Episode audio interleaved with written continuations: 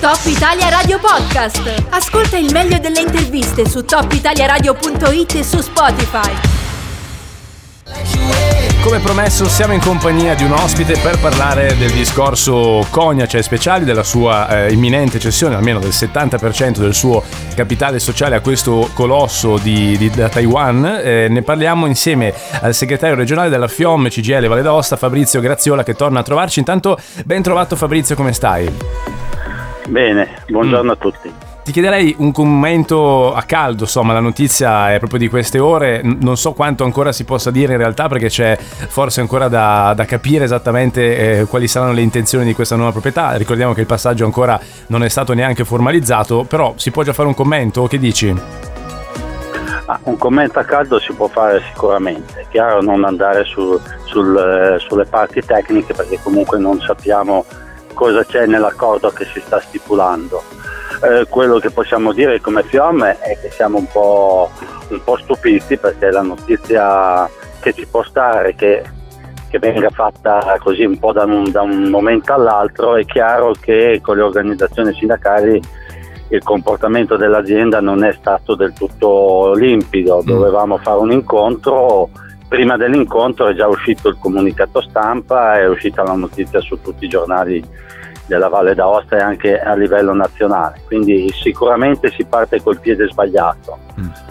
Per andare sul tecnico, un po' più sul tecnico della notizia, anche qui ci sono vari punti interrogativi, perché comunque stiamo parlando di una cessione di un'azienda per il 70%, quindi vuol dire che il giorno che ci sarà questo accordo non sarà più la, la, proprietà attuale, quella della famiglia Marzorati, che prenderà le decisioni, ma sarà qualcun altro. Mm, sì.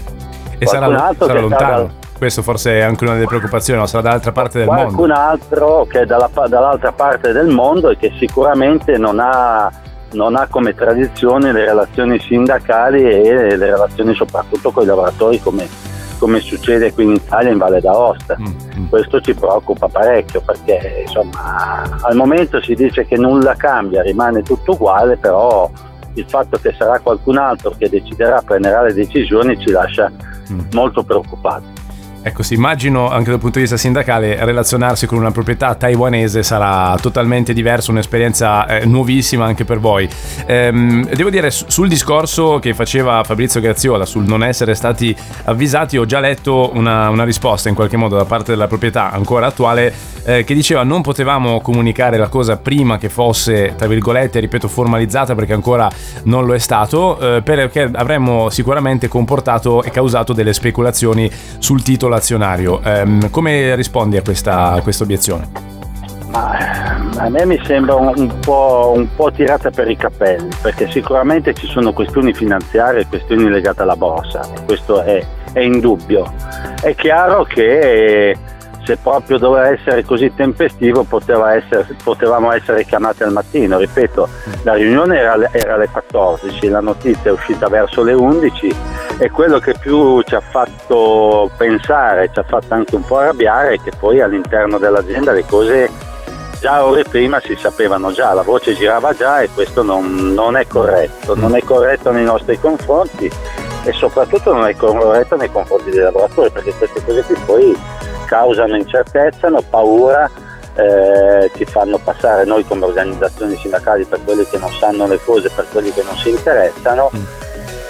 Quindi sta creando e sta ancora creando e creerà nelle prossime giornate dei problemi. E se c'è mm. insomma, un cambio sì. di proprietà ci sta, non è nulla che nulla di nuovo, succede spesso, però bisognerebbe quando si parlano di queste cose fare un pochino più attenzione mm. e cercare di, di non scaldare gli animi e non creare situazioni critiche. Chiarissimo. Stiamo parlando di, di, un'azienda di 1050 dipendenti, Insomma, faccio, famiglie. Faccio una sintesi brutale. Al momento sulla sostanza eh, c'è, c'è, ancora poco margine per esprimersi. Si parla soprattutto delle modalità di comunicazione, della, della prassi con cui è stata fatta questa, questa cessione. Ehm, senti, eh, chiaro che non si può dire ancora molto perché non si sa. Ti hanno un po' rassicurato però le parole delle istituzioni. Eh, ho sentito il sindaco Nuti che diceva la società è solida anche se è lontana dall'Europa.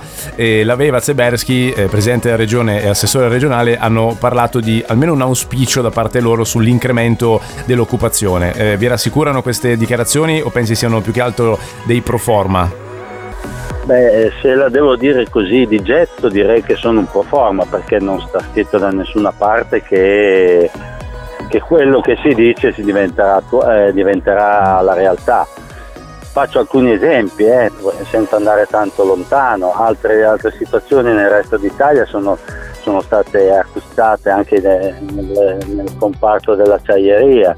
l'Ilva in primis sembrava che tutto andasse bene, che fosse tutto perfetto perché si vendeva agli stranieri, poi la realtà è stata un po' diversa perché poi gli accordi, gli accordi si scrivono in due, poi dopo quello che succede a volte, non sempre, speriamo che in questo caso no, ma le cose cambiano e ripeto, quello che ci preoccupa è che è il 70%, quindi non è la cogne che si espande come si dice in queste, in queste ore verso i mercati asiatici. È uno Stato asiatico, Taiwan, che compra la, cagna, la, l'acciaieria di Cogne mm. e diventa proprietaria a tutti gli effetti, perché il 70% vuol dire, la dico da operaio, vuol dire comandare. Decidere, decide certo. non, più, non, sarà più la famiglia Mardonati, ma saranno eh, questa nuova società, questa acciaieria thailandese. Sì, è chiarissimo. Senti eh, Fabrizio, a questo punto mi riprometterei di sentirci più avanti quando il quadro si sarà un po' più definito. Intanto ti ringrazio per questo commento a caldo. È stato con noi Fabrizio Graziola, segretario regionale FIOM CGL. Grazie, alla prossima. Grazie a voi. Top Italia Radio Podcast. Ascolta il meglio delle interviste su topitaliaradio.it e su Spotify.